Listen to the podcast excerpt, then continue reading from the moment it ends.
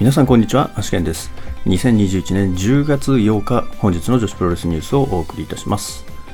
本日も最後までお付き合いよろしくお願いいたします。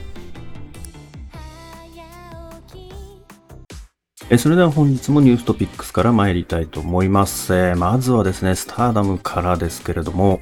えー明日に迫りましたですね、10.9大阪城ホール大会で行われる予定でした、えー、首里選手とコナミ選手の試合なんですけれども、えー、コナミ選手が急性腸炎になってしまったため、えー急遽欠場となりまして、えー首里戦は中止となることが発表されております。で、えー、首里選手の方はですね、えー配信を予定しております、ペーパービューのゲスト解説に入るということが発表されております。え続きまして、ストロングスタイルプロレスですね。10月21日、後楽園ホール大会で、タイガークイーン選手の対戦相手が決定しております。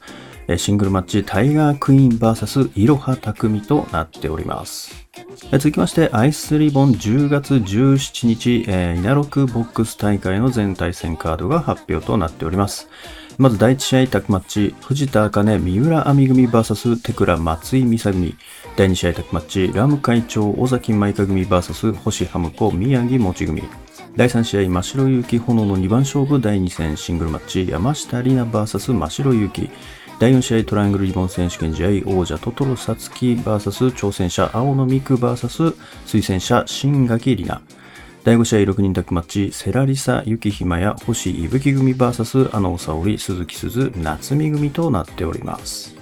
え続きましてですね、えーまあ、オズアカデミーになるんですかね。これは、えっ、と、アジャコング選手のですね、えーまあ、膝の状態がですね、かなり悪いらしくて、えーもうドクターストップかかるくらいのなんか状態みたいですね。で、来週ですね、手術を受けることを決意したそうですね。で、えー手術の内容がですね、あの、武藤敬司選手とですね、同じ人工関節ですね。あれをまあ入れるというんですかね、人工関節にする手術を行うということです。で、入院はですね、3週間して、えーその後リハビリをして復帰となるということですので、まあ、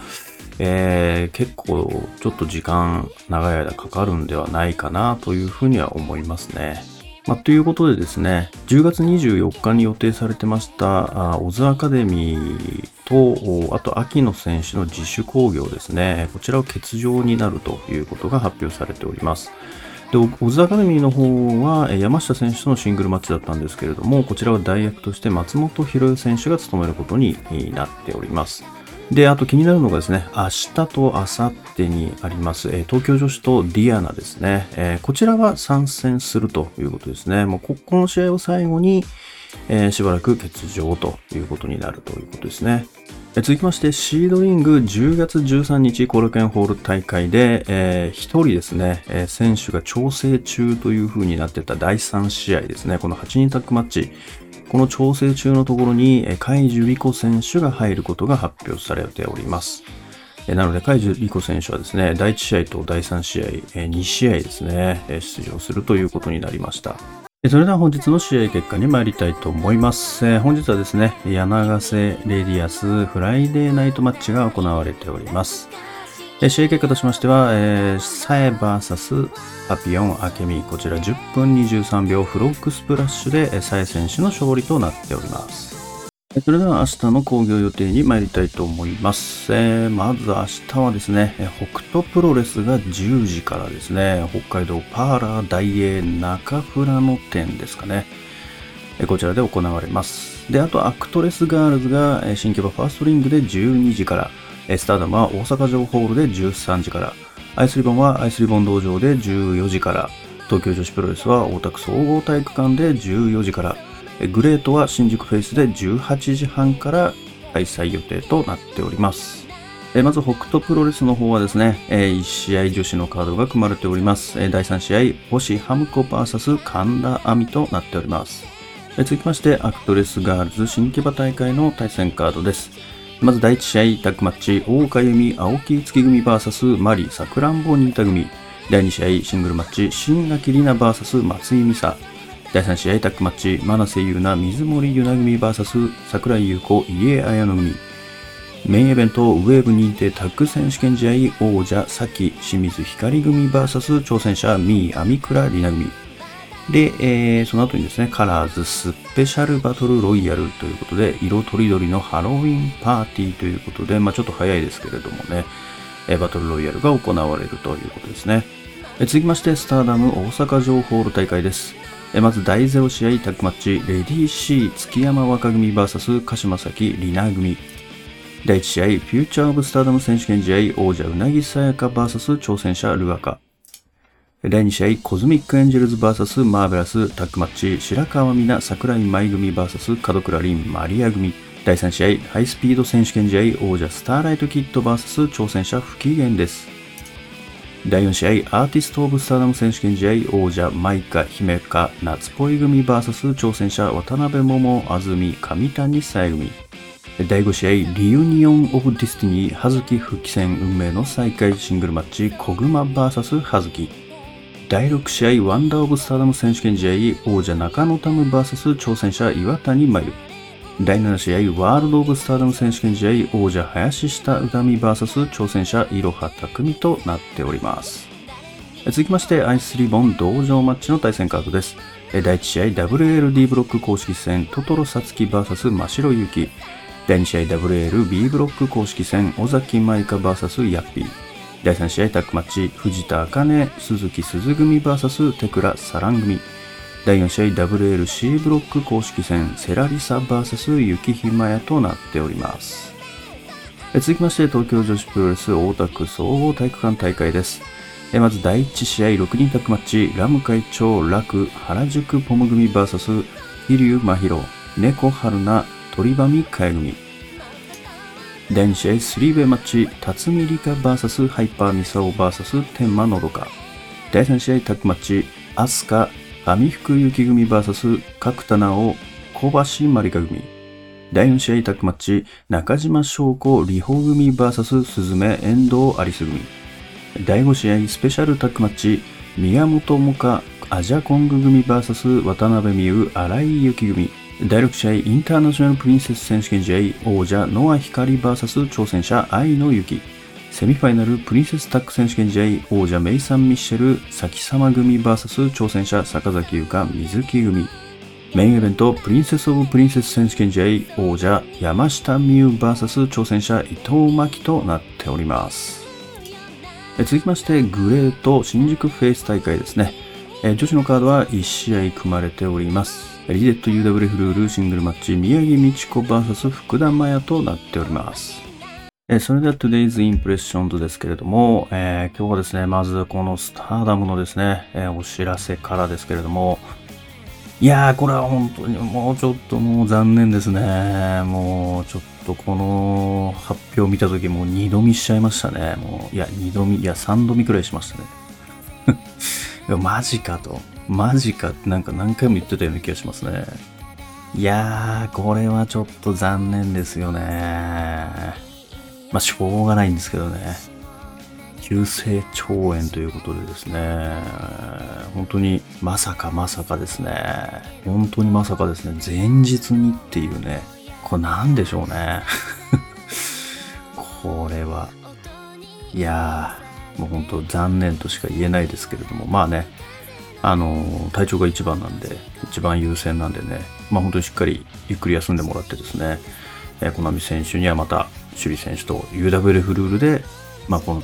対決をですね、まあ、12月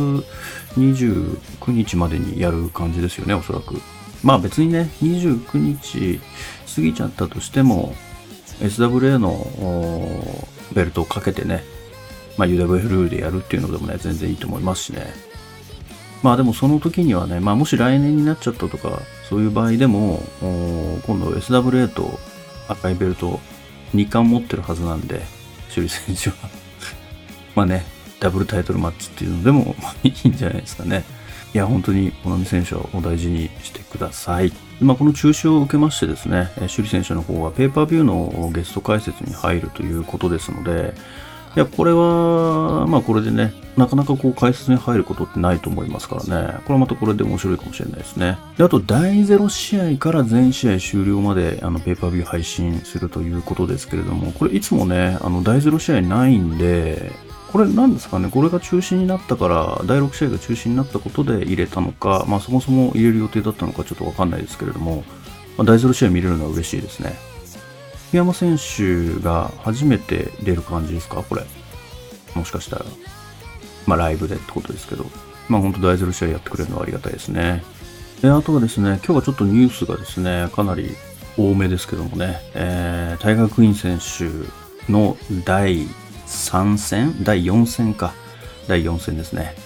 これ、いろは匠選手とのシングルマッチということですね。これかなりあれじゃないですかね。まあ、最強の相手となるんじゃないですかね、大学院選手にとって。いや、これはかなり楽しみなカードですね。10.21、後楽園ホール大会ですね。ストロングスタイルプロレス。いや、これは、いや、ちょっと楽しみですね。これは見たい。非常に見たいカードですね。まあ、ストロングスタイルプロレスいつもニコプロでペーパービューやってくれるんでね、おそらくこれもやってくれるんじゃないかなと思いますけどね。いや、非常に楽しみですね。で、あとですね、アイスリボンの方のイナロックボックス大会の対戦カード発表されましたけれども、これですね、まあ、いくつかすでにもうカード発表されてたので、特に、まあ、特筆すべきところはないかなと思ったんですけども、これ第1試合ですね。三浦亜美選手がアイスリボンに出るとということでですね、これ多分初登場ですよね。いや、三浦亜美選手、ほんと売れっ子ですね。これもうかなり団体出てんじゃないですかね。もうあれですかね。アーダム以外もほぼ主要団体出てるって言っても過言ではない気がしますけどね。まあちょっと言い過ぎたかもしれないですけど。まあ半分以上出てるでしょうね。いやー、すごいですね、三浦亜美選手。超売れっ子じゃないですか、もしかしたら。今一番売れてんじゃないですか、ひょっとして。アクトレスの中では。で、結構ね、他団体見回してもやっぱりこれだけの複数こう団体またがって出てる選手ってなかなかいないですからね。まあ、アイスリボンの方で今後、まあ、レギュラーなのかどうかちょっとわからないですけれども、まあね、ほぼほぼあの仙女だったりとか、ディアナだったりとかって、結構もう、まあ、ウェーブもそうかな、レギュラーっぽい感じでもう出てますからね。これ、アイスもレギュラーになるともうかなり忙しくなるんじゃないですかね。いや、でも三浦選手にとってはすごくいい経験になりますよね、やっぱり。いろんな選手とね、で、いろんな団体でやっぱり試合ができるっていうのは、やっぱり、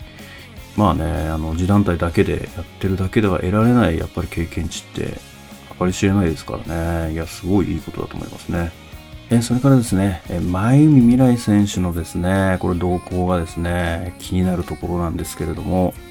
まあ、ツイートでですね、ちょっと意味深なツイートがあったので、これちょっと取り上げたいなと思うんですけれども、まあね、このツイートでは、どこかに行くのということで言われてて、まあそうだよ、どこ行くの一緒に行けばわかるけど、どうするまあまさか、僕も一緒に行く。よし、さあ行こうか。魂込めて出発進行ということでですね、どっか行くみたいですね。どっか行くみたいなんですよ。前未来選手が。これでも、キャどうですかね？キャリーケース持ってどっか行くっつったらなんか、関西方面じゃないんですか？もしかして。関西方面 関西方面の匂いがかなりしますよね。まあでも明日はちょっと色々あるので、まあどこに出てもおかしくないです。まあ、まあ登場はないんですけど、大田区はないですけど、まあリデット UWF もありますし、まあだからスターダムか、もうほんとグレート、どっちかじゃないのかなって気はしますよね。まさか北斗プロレスってことは多分ないと思いますけども、まあそうですね、スターダムか、うん、まあグレートかってとこですよね。いや、どっちなんでしょうね。これは必ず何かして起こりそうですね、どこかで。まあ、あとですね、えー、本日ですね、えー、オズの獣もですね、え、アジャ選手、米山選手、松本選手、それからユウ選手の4人でですね、ケモトモの YouTube ライブを行っておりまして、まあ、そこでアジャ選手からま何か発表があるということでですね、配信を行ってたんですけれども、まあ、その発表がですね、アジャコング選手のその膝の状態ですね、がかなりどうも悪いらしくてですね、えー、もうお医者さんに、もうこれ以上ちょっとダメだということでですね、まあ、ドクターストップが出てしまったということでですね、もうちょっとこのままだとね、やっぱり通常の生活にも支障があるということと、あとプロレスがまあ今後続けられなくなるということでですね、来週手術を行うということを決意したという発表でしたね。なので、今後のその、このスケジュールとして決まってた大会等はまあ欠場になるということなんですけども、手術はですね、武藤さんと同じですね、人工関節にするということですよね。で、まあ、手術後3週間入院して、まあ、リハビリして復帰ということで、まあ、武藤選手どれくらいかかりましたかね、復帰までに。1年、1年までかかってないですかね。どうでしたかね。ちょっと忘れちゃいましたけども。まあでも、そんなに早くなかったですよね。結構かかって、まあ何ヶ月か、まあ1年近くはかかってたような気もしますよね。まあただね、武藤さんの例を言うと、その人工関節入れて、もうムーンサルトまでやっちゃいましたからね。そこまで回復するんだということが今実証されてますからね。いや、すごいですよね。まあ、それがアジャス選手にもま適用されるのかどうかちょっとわからないですけれども、まあ、あれは武藤さんだったから そこまで、え、回復できたっていう可能性もまあ、ありますからね。まあ、ただ、あ今のその、やっぱりね、その試合、アジャ選手の試合見てても、やっぱり膝ね、あの、ちょっとビッコ引いてたりとかっていうのは、結構痛々しいところは、まあありましたからね。まあそういう部分がやっぱりクリアになって、えー、やりやすくなるっていうことは、やっぱりストレスもかなり減ると思いますので、まあなんか、そのライブで聞いてたら、なんか毎試合毎試合やっぱりそのお医者さんに注射なのかな何なのか、まあその試合できるようにですね、してもらって、でまあその試合は、まあ一旦、まあ、やったとしてで結局帰ってからとかやっぱりすごい痛くなるらしいですよね。まあ、だからそういう部分、まあ、やっぱりかなり無理して、えー、無理くり、まあ、無理やりまあやってたっていうことだと思うのでね。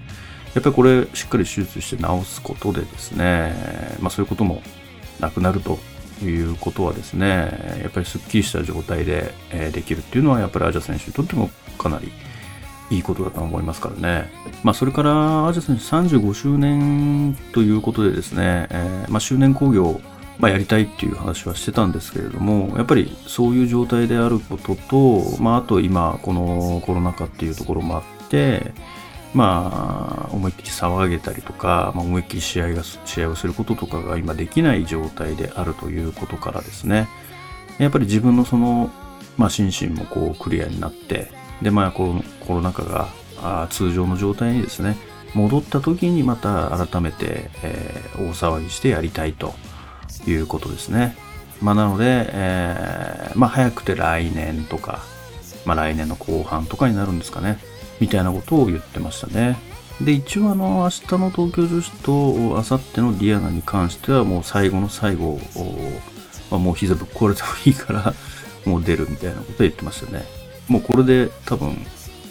今の膝とはさよならなんですかねっていうんですかね。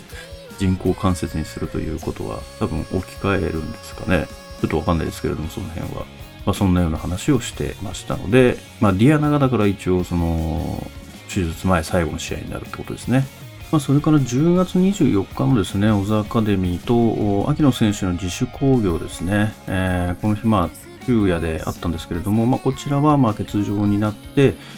えー、大津の方はですね、えー、山下選手のシングルマッチは松本博選手が代わりにやるということですね。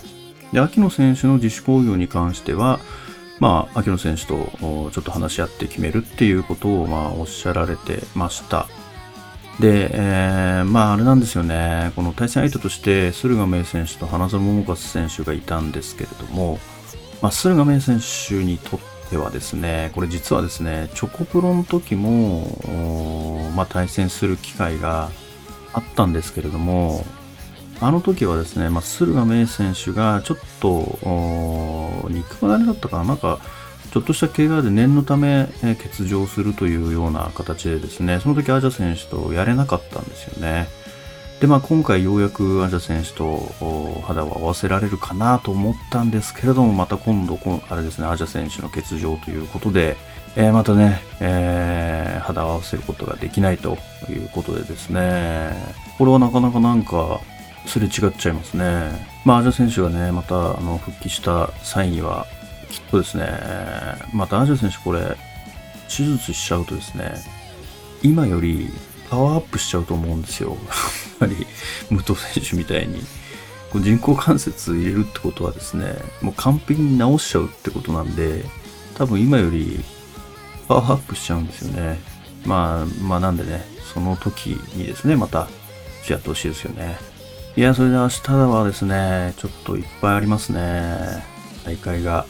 ちょっと、なんだ、あの、ビッグマッチが多いですね。明日はですね、まずあれなんですよ。朝は CMLL アレナメヒコでですね、今、あの、つっかさんとつくしさんとコウモモ選手がですね、えー、遠征行ってますけれども、あの試合がなんとペーパービューで日本から見れるということでですね、もうちょっと勢いで、えー、買いましたけれどもね、まあ、ちょっと最初ね、あのー、表示が230ドルってなってて、えって、え、230ドルえ、230ドルっていくらだっけって思ったんですけど、2万5千円くらいなんですけど、え、ちょっと待って、この CMLL のペーパービューってこんなにするんだと思って、ちょっとかなり躊躇してたんですけど、どうやらメキシコのペソだったらしくて あれ、一緒なんですよね、ドル。ドルマークとペソのマークって一緒なんですよね。初めて知りましたよ。で、えー、230ペソということでですね、実際は日本円にして1200円くらいだったんですよね。で、まあ、一気に安くなりましてですね、もう購入して明日はちょっとそれをまず朝ですね、見て、で、えー、スターダムですよね。次は13時から、まあ、これは侍の方でですね、まあ、ライブで見ます。で、今度東京女子プロレスが14時から始まりますので、これはですね、SL ユニバースの方でですね、やりますから、ちょっとこの明日めちゃくちゃ忙しい感じになりますね。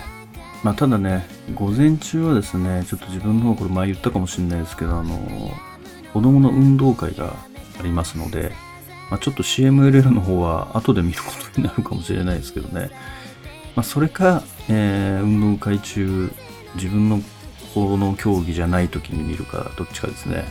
まあ、なので本当はですね、ちょっと超速報 CMLL のやつはやりたかったんですけども、まあ、ちょっと余裕がもしあればやりたいと思いますね。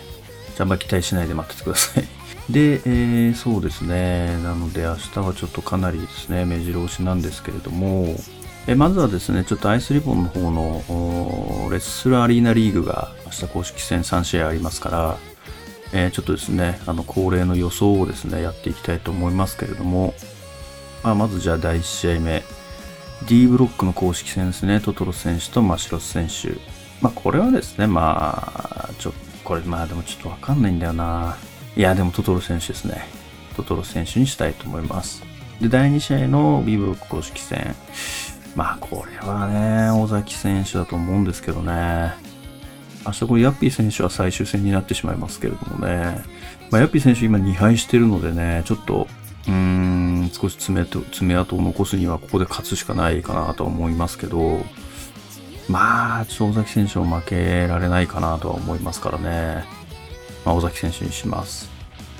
尾崎選手の勝利ですね。で、第4試合、これはジレボ対決ね。これはですね、難しいですけども、まあ、難しいがゆえにドローですね。これ引き分けを予想したいと思いますね。いや、本当にね、もう明日は、まあ、スターダム、東京女子、もうこれもうね、見どころを言うまでもないんで、もういちいち言わないですけれどもね。いや、もう、もう全試合楽しみですよ、もう。もはや全試合楽しみですね。いや、明日はほんと忙しくなりそうだなもう、って東京女子とスタートもなんかも丸かぶりですもんね。どうやって見ようかなって今から考えてますけども。どうしますかねこれ。2画面映してみるか。ちょっとどうしようかなって感じですね。まあでも2画面映しちゃうとね、ちょっと集中できなくなっちゃうんですよね。まあとはいえライブでも見たいしみたいな。ちょっとね、これ嬉しい悲鳴がですね。ありますけれども、まあちょっとなんとか考えたいと思います。ギリギリまで。明日はグレートもありますからね、UWF、リデッド UWF の初めての大会ですね。まあ、あとはですね、やっぱりあの、前見未来選手のちょっとやっぱり動向がですね、まあこれ先ほども言いましたけれども、気になりますよね。まあ、どこかに登場するんじゃないですかね。まあでもあえてですね、明日の大会の中で、えー、まあ自分がですね、一番楽しみにしてる試合っていうのをじゃあちょっとですね、まあ紹介というか、言っていこうかなと思いますけれども、まあ、まずはですね、スターダムの方でですね、このコズミックエンジェルズとマーベラスのこのですね、まあ団体対抗戦と言っていいでしょう。この戦いですね。この戦いかなり楽しみですね。マリア選手はこれスターダム初参戦ですかね。多分そうですよね。いや、このマリア選手もね、もうかなり気が強いんで、白川選手、桜井選手はかなり面食らうと思いますけどね、まず。いや、これかなり楽しみですね。ちょっとここからなんか生まれるとまた面白いですけどね。まあ、あとは葉月選手の復帰戦ですかね。まあ、パフォーマンスはね、あの、木村花選手のですね、えー、大会の時に、まあ、普通にね、もう、あの引退から1年経ったとはいえ、まあ、ほぼほぼ現役時代と同じような感じで動いてましたので、まあおそらくもう本格復帰ってことはですね、さらにあの時よりパフォーマンスは上がってると思いますから、まあほぼほぼね、引退前と同じようなパフォーマンスであるっていうところでいいんじゃないかなと思いますけれども、まあ本当久々にですね、葉月選手の試合が見れるっていうところが、まあまずはね、まあこれはみんな楽しみにしてると思いますけどもね、まあ、どうなんでしょうね。やっぱり葉月選手の復帰をこうよく思わない人っていうのもやっぱりいるんですかね。どうなんでしょうかね。まあ、ただね、えー、やっぱり現状のスターダムと葉月選手がいた頃のスターダムってもうガラッと変わっちゃってますから、やっぱりそういう意味ではいい刺激になるんじゃないかなっていうふうには思いますからね。楽しみですね。まあ、それからワンダースターダムですかね。こうちょっと中野玉選手と岩谷真由選手の試合っていうのはやっぱりちょっとこう来るものありますよね。やっぱりあのー、あれ何年前でしたかね。大江戸隊にいて中野玉選手が。でまあ追放になってですね、やっぱりそこで手を差し伸べた岩谷選手、まあそこからスターズに入ったわけですよね。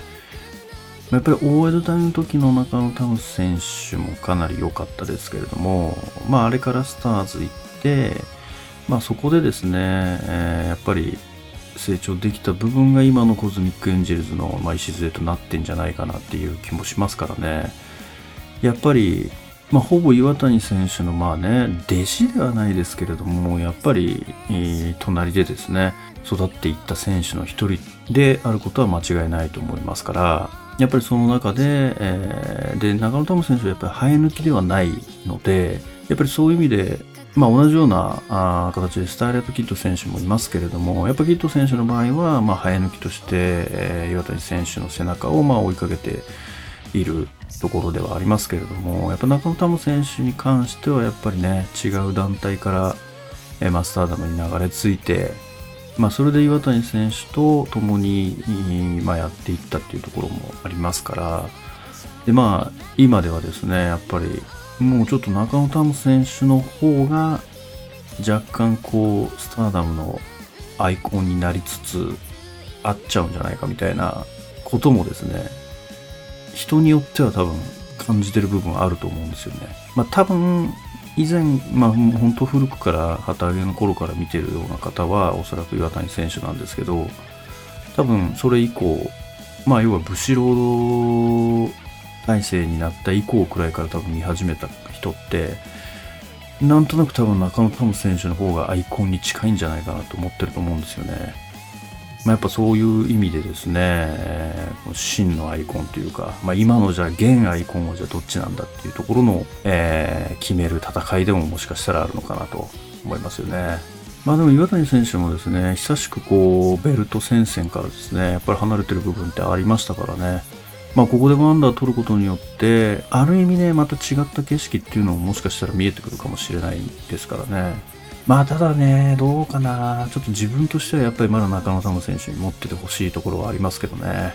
いや、非常にこう楽しみな試合ですよね、これ。もうなんだろう。こう、感情に訴えかけてくる試合ですよね、これは。で、まあメインはね、もうちょっともう、なんだろう、もう本当、皆まで言うなって感じなんですけど、まあ、5スターではですね、まあ決着ついてないので、まあ続きをですね、ここで思う存分やってくれればいいかなと思うんですけど、結構長くなりそうですよね。ちょっと時間無制限というのもありますし、なんか3、40分やるんじゃないですかね、ひょっとしたら。まあこれ、そうですね。でも、自分としては林下歌美選手に勝ってほしいんですよね、やっぱり。まあ、やっぱり首里選手が赤いベルトを奪うのは、林下歌美からじゃないと、なんか嫌だなと思うんですよね。まあ、いろは選手はまかなり強敵だし、あの、5スターでもドローだったし、まあ、そういう意味では、まあ、いろは選手から取るのでもいいんですけれども、やっぱり林田選手ともやっぱりね、あの時のね、やっぱもう年間ベストバウト候補ですから、あの試合は。やっぱり林下選手とはですね、首里選手めちゃくちゃ噛み合うと思うんで、やっぱりそれで両国12.29、やっぱり今年のベストバウトと言われるあの前の試合ですね。をですね、ギリギリ、今年のギリギリ12月29日にまた塗り替えてほしいんですよね。さらなるベストバウトで。やっぱそういう意味でもやっぱ林田選手に勝ってほしいなというところですね。まあそれから東京女子の方ですね。えー、まあなんといってもラム会長の初参戦ですよね。もうこれはちょっと外せないですね。もういきなり、いきなりクライマックスですよ。もうラム会長初参戦は。いや、非常に楽しみですね。まあ、ただね、ここはね、まだね、あのー、なんですかね、こう、プロローグに過ぎないので、まあ、本番というかですね、実際はまあ、今後ですよね、楽しみなのは、やっぱり。まあ、メイさんとかね、まあ、ひょっとしたらリホ選手とも、もしかしたら絡むかもしれないっていうね、まあね、こう、妄想をかき立てるところにまあ、手が届いてますから、まあ、その先ですよね。まあ、っていうことで、まあ、コデラム会長はどんな戦いをするのか、東京女子でどんな戦いをするのかっていうところがまあ楽しみですよね。まあ、それから久々のですね、リホ選手の参戦ということで、まあ、2年ぶりですよね。まあ、これも、なので、まあ、まあね、まあ、リホ選手自体はまあね、もう本当にこれも言わずもがなので、まあ、特に言うことはないんですけれども、まあ、今後、リホス選手はどうなんですかね、これ単発なのか、引き続き出ていくのか、ちょっとわかんないですけども、まあ、中島選手ですね、えーまあ、タッグ狙ったりとか、まあ、そういう場面ももしかしたらあるかもしれないですよね。で、まあ、明日ですね、そのメイさんとサキ様がですね、防衛した時には、もしかしたらこうメイさんとリホ選手がまあやるっていうこともあるかもしれないですしね。まあ別に防衛しなくてもいいか。防衛しなくても別にあるか、それは。いや、それもまたいいですね。メイサン・ミッシェル対リホもいいですね。やばいですね。まあ、ということですね。久々のリホ選手の参戦も楽しみですね。まあ、あとはですね、ちょっとこの、まあ、人によってですね、いろいろこの大会の中のメインイベントっていうのは違うと思うんですけれども、まあ、自分の中のメインはまこれですね。プリンセスタック選手権ですね。まあ本当にもう、このマジラビに関してはですね、もう最強のチャレンジャーですよね、やっぱり。まあある意味山下、えー、伊藤組よりも最強じゃないかなと思ってますから、タックになった時にはですね。いやー、この対決はですね、もう頂上決戦ですね、タックの。タックの東京女子の今の頂上決戦だと思いますから。これはかなり楽しみですね。まあ、ここで、ここで防衛したらですね、もういよいよ相手がいなくなってくる頃だと思いますからね。まあ、そういう時っていうのがやっぱ一番落としやすいですからね。マジラビの本気を出させたらですね、ちょっといくらネオ美式軍といえど、ちょっとやばいんじゃないかなっていう雰囲気がですね、かなり漂ってますから、いやー、ここはちょっとね、どうかな。ちょっとわかんないですね、これ。これはわかんないですね。まあちょっとね、まあどっちが勝つ、負けるとかじゃなく、まあ純粋にこの試合楽しみたいですね、もう。いや、非常に楽しみですね、これ。いや、これ楽しみだな ひょっとしたら明日の全大会の全カードの中でこれが一番楽しみかもしれないですね。まあ、それくらいの自分の中ではカードですね。まあ、あとはですね、リレット UWF の方でですね、まあ、福田麻也選手に関してはまあね、あのー、橋本選手とやってますから、まあ、なんとなくは分かりますけども、これ宮城選手が UWF ルールで、まあ、どんな風に